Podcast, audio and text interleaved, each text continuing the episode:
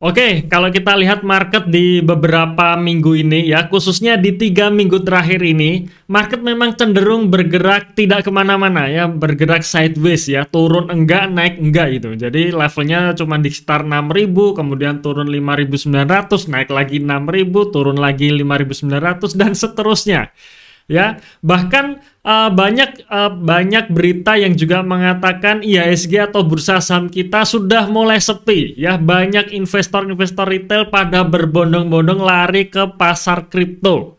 Ya yang di mana di sana menawarkan return yang yang um, lebih menarik daripada bursa saham kita gitu. Nah tetapi ya tetapi dalam waktu yang yang uh, cukup pendek ini satu bulan ini saat IHSG sedang tidak bergairah saham sektor poultry justru naik teman-teman ya. Naik dan kalau saya lihat kenaikannya ini adalah naik yang sehat ya bukan naik yang gorengan ya kita melihat ya, kita melihat misalkan kalau kita uh, kita lihat data IHSG terakhir ini ya, uh, sejak awal Maret sampai sekarang IHSG sebenarnya posisinya sedang downtrend ya, di mana sejak sejak awal Maret sampai sekarang itu sudah turun sekitar 2,48 persen. Ya, tetapi sebenarnya kalau kita lihat secara year to date ya, jadi dari akhir tahun 2020 sampai sekarang sebenarnya IHSG masih naik 1,79 persen ya memang kenaikannya uh, tidak sesignifikan bulan Januari di mana bulan Januari itu puncak-puncaknya ya level IHSG sampai di 6400 tetapi lama kelamaan turun. Lama kelamaan turun cuman kalau saya lihat mentok memang di 5900 ya. Saya sendiri sebenarnya juga menunggu nih sampai sampai IHSG di di bawah 5800 kok kayaknya sih masih masih gamang gitu ya masih uh, masih belum mau ya masih belum mau. Karena ya saya pengennya sih setelah turun di bawah 5.800 saya pengen pengen beli gitu ya. Pengen pengen beli agak banyak gitu. Karena saya sudah ngumpulkan cash ya. cuman kayaknya sih kok kok agak susah gitu. Ya ya sudah. Akhirnya ya beli sambil dicicil gitulah. Kayaknya itu lebih lebih oke daripada kita terus merasa penasaran kapan nih turunnya gitu ya. Cuman untuk level 5.900 sampai 6.000 ini memang memang eh, level yang rentan ya karena ketika nanti tiba-tiba ISG turun di bawah 5.900 kemungkinan akan turunnya lebih dalam lagi. Ya, atau justru IHSG bisa naik lagi, bisa naik lagi sampai 6.300 kembali sampai 6.400. Nah, di situlah biasanya IHSG akan rally. Ya, menurut saya kuncinya adalah di uh, di pengumuman The Fed nanti ya, apakah The Fed akan menaikkan suku bunga atau tidak. Ya, karena memang sekarang sentimen global yang paling kenceng adalah banyak dolar yang sedang mudik ke Amerika Serikat ya, yang di mana uh, termasuk di Indonesia ini investor-investor asing sedang keluar ya karena melihat uh, perkembangan ekonomi di Amerika Serikat pulih ya, pulih bahkan pulihnya ini lebih cepat dari perkiraan. Ya, dan nanti ya nanti kemungkinan kalau ternyata The Fed menaikkan suku bunga ya sudah itu ya sudah ISG akan akan kembali turun untuk jangka pendeknya ya. Tapi kalau misalkan tidak ya kemungkinan ISG bisa rebound ya ya cuman itu uh, itu sekilas mengenai sentimen global termasuk juga pasar kripto yang sedang-sedang happening saat ini ya yang membuat IHSG sepi. Nah, tapi yang saya jelaskan tadi ya tiga saham ini JPFA Main ya, Main Malindo Fitmil dan juga Japfa Compit ya. Uh, sorry, uh, Caron Pokpang maksudnya ya, CPIM. Jadi CPIN, JPFA dan Main ini justru naik gitu. Ya justru naik. Salah satunya karena sentimen Ya, biasanya karena memang sentimen positif masuk, harga saham yang berada di, di sektor tersebut biasanya akan naik. Ya, biasanya akan naik. Nah, apa saja sentimennya? Sentimennya sebenarnya sudah sejak uh, dimulai sejak Januari kemarin, Januari dan Februari di mana pemerintah menggalakkan program uh, cooling ya. Cooling Uh, di mana intinya adalah uh, program ini untuk uh, untuk mempertahankan harga pangan. Jadi uh, se semacam pemusnahan pemusnahan day of chicken ya DOC bagi perusahaan unggas. Ya mungkin teman-teman yang yang sekarang sekarang uh, berada di sektor perunggasan mungkin lebih ngerti. Tapi intinya adalah program ini diharapkan bisa menjadi solusi dalam menjaga harga ayam ya harga daging ayam yang anjlok di di tahun 2020 kemarin karena kelebihan pasokan. Ya kalau kita ingat ya tahun 2020 kemarin ya banyak sekali termasuk uh, termasuk para peternak ini akhirnya membagi-bagikan ayam secara gratis karena ketika uh, ketika pedagang uh, sorry uh, peternak ayam ini sudah panen justru harganya ini anjlok karena kelebihan pasokan. Nah, dan ternyata program ini uh, cukup berhasil ya, cukup berhasil di mana kalau kalau saya melihat uh, berita berita akhir-akhir ini harga ayam sudah sudah mulai naik ya sudah mulai naik. Apalagi ditambah dengan masuknya bulan Ramadan dan juga Lebaran. Ya jadi momen Ramadan dan momen Lebaran ini membuat harga ayam ini juga makin naik lagi Ya contohnya saja di masjid di rumah saya ya di mana setiap setiap hari itu ada ada menu berbuka puasa ya kebetulan saya juga seneng gitu kalau ada buka puasa gratis kenapa enggak gitu ya. Saya lihat menunya memang ganti-ganti ya setiap hari ganti-ganti tetapi ada unsur ayamnya ya. Hampir setiap hari pasti ada unsur ayamnya. Ya, ada unsur ayamnya dan saya uh, saya meyakini itu bukan hanya terjadi di masjid di dekat rumah saya saja tapi juga di mungkin di hampir semua masjid di Indonesia ini ya. Ketika buka puasa pasti ada unsur ayamnya. Dan itu yang membuat harga ayam kembali naik. Dan ternyata harga ayam yang naik ini berdampak pada harga-harga uh, pada harga saham-saham poultry ya terutama tiga saham yang saya sebutkan tadi JPFA, CPIN dan juga MAIN ya. Nah, sekarang kita akan akan uh, kira prediksi nih kira-kira naiknya sampai sampai ke berapa gitu ya.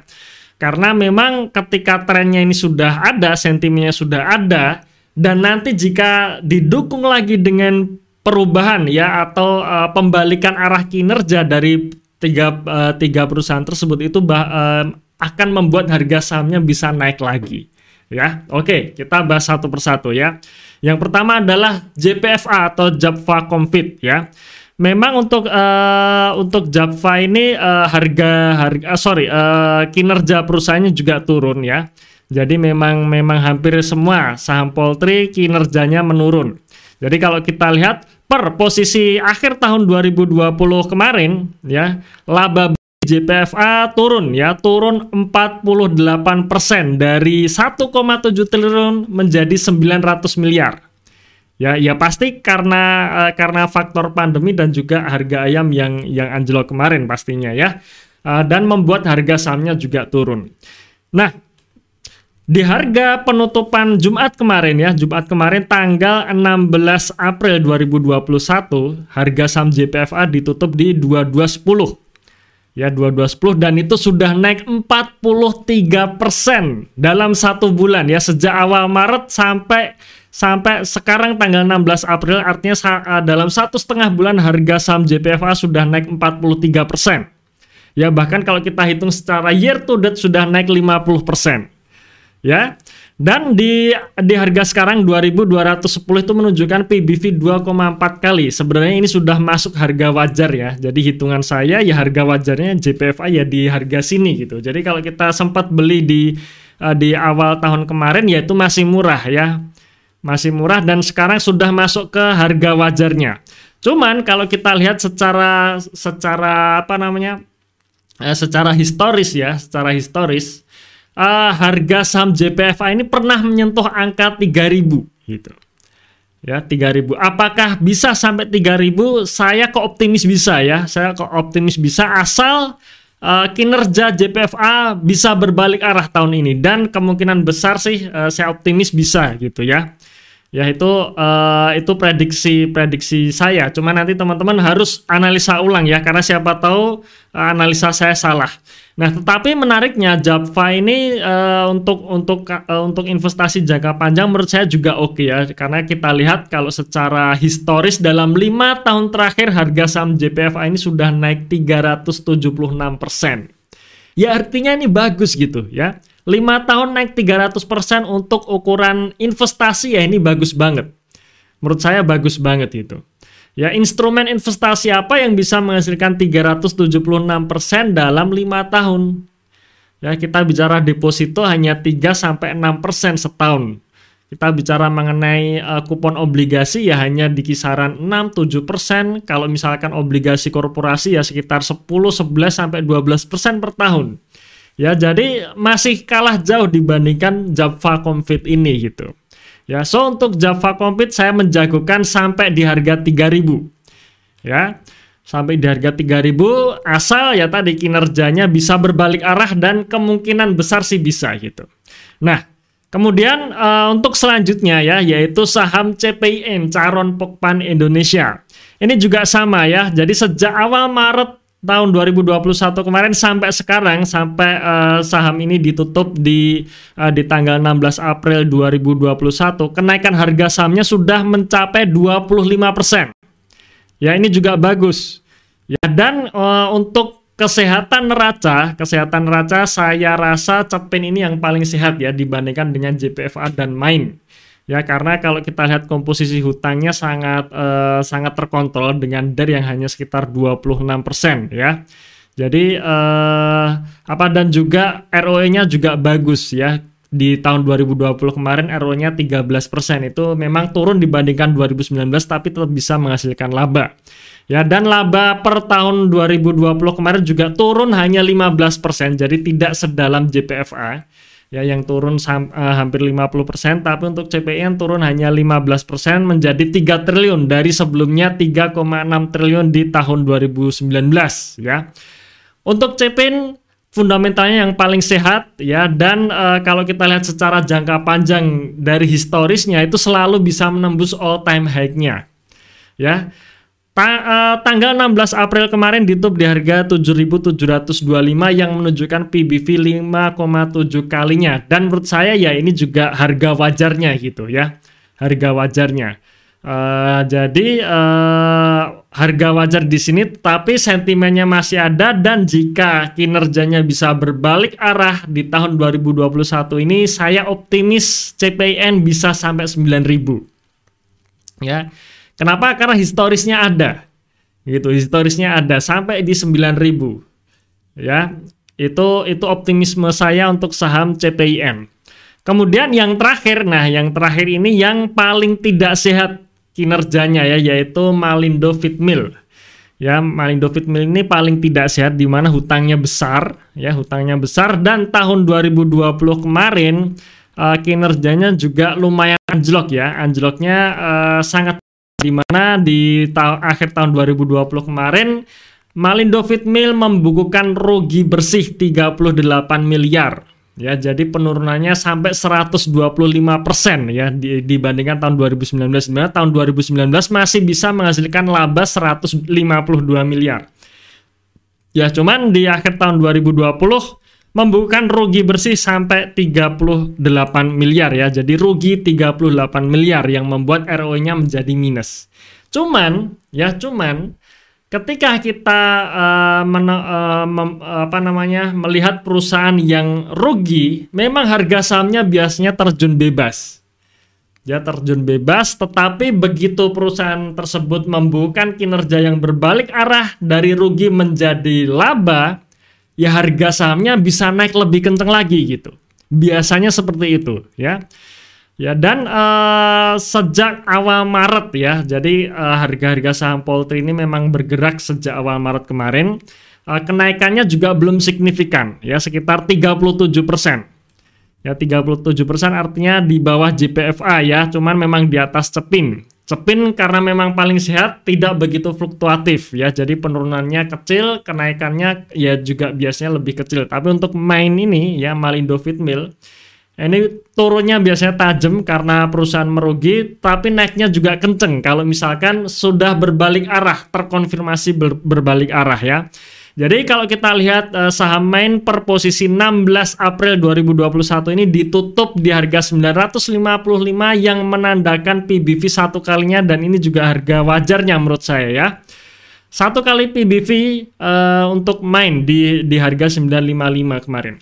Nah, tetapi menariknya jika kita flashback di tahun eh, 2019 awal sekitar bulan Januari Februari kemarin, saham Malindo Fitmil ini pernah diperdagangkan di level PBV dua kali.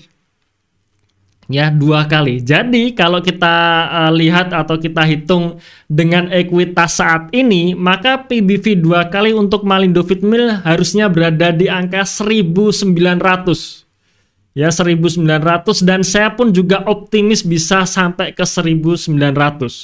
Ya alias ya alias uh, dari ketiga saham ini ya kalau memang tiga-tiganya fundamental atau kinerjanya bisa berbalik arah menjadi lebih baik lagi atau bisa mencetak laba dengan signifikan ya dengan signifikan di tahun 2021 ini maka kenaikan saham yang paling tinggi itu adalah Main ya Malindo Fitmil ya Cuman memang uh, memang ya sayangnya memang Malindo Fitmil ini tidak masuk di saham isi ya indeks isi indeks saham syariah Indonesia kemungkinan karena hutangnya terlalu besar.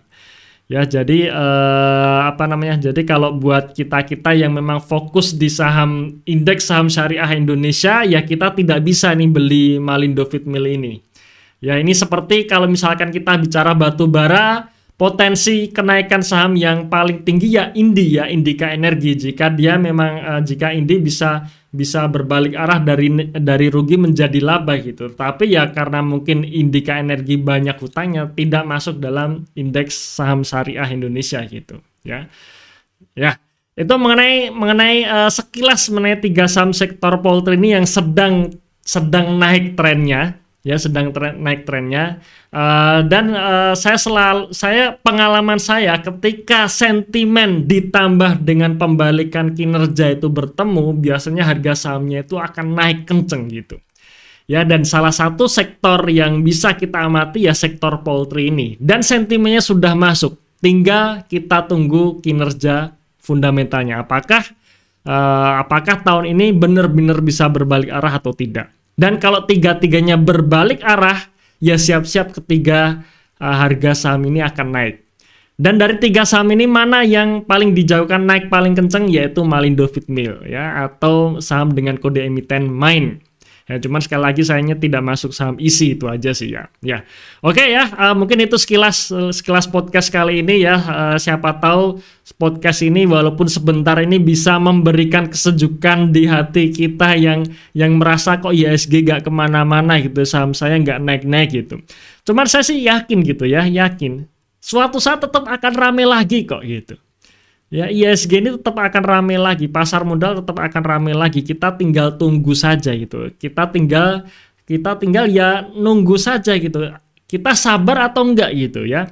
Kalau kita enggak sabar ya sudah akhirnya kita uh, kebanyakan akhirnya jadi ikut-ikutan aja. Orang pada lari ke sana, kita ikut ke sana, ke sini, balik lagi ya ke sini gitu. Ya kalau misalkan teman-teman punya waktu sih nggak apa-apa gitu ya punya waktu dalam artian teman-teman bisa melihat chart, melihat sentimen setiap saat itu oke okay, nggak apa-apa. Tapi bagi teman-teman yang nggak punya waktu seperti saya yang harus yang punya kesibukan lain di, uh, daripada hanya sekedar melihat chart monitor harian ya, ya lebih baik kita menunggu saja gitu. Pumpung sahamnya masih murah, pumpung masih sepi kita beli. Ya nanti begitu begitu sentimennya pada muncul semua, ya sudah kita tinggal menikmati hasilnya gitu. Istilahnya sekarang kita tunggu kereta berangkat gitu ya.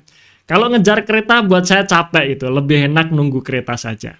Ya, nah tapi ya balik lagi ya kembali ke masing-masing uh, tipe ya masing-masing uh, tipe tipe investor ya karena eh, masing-masing investor pasti punya gaya yang berbeda-beda. Ya kalau saya saya seneng nunggu kereta gitu ya karena tidak capek gitu kalau ngejar kereta kan capek itu ya. Oke uh, terima kasih uh, telah mendengarkan podcast ini sampai selesai. Tunggu podcast saya selanjutnya. Salam pasif income.